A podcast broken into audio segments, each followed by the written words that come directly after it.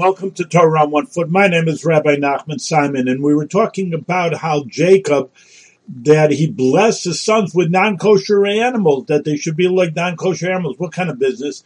But in any case, everything we said yesterday has a good, good attribute, even if they're non-kosher. So, for example, Naphtali is considered is compared to a gazelle. Well, that's very swift. It's not a kosher animal, but in any case, that you should be swift to do mitzvahs, and that's a good thing. And everything in the world, there is a positive trait.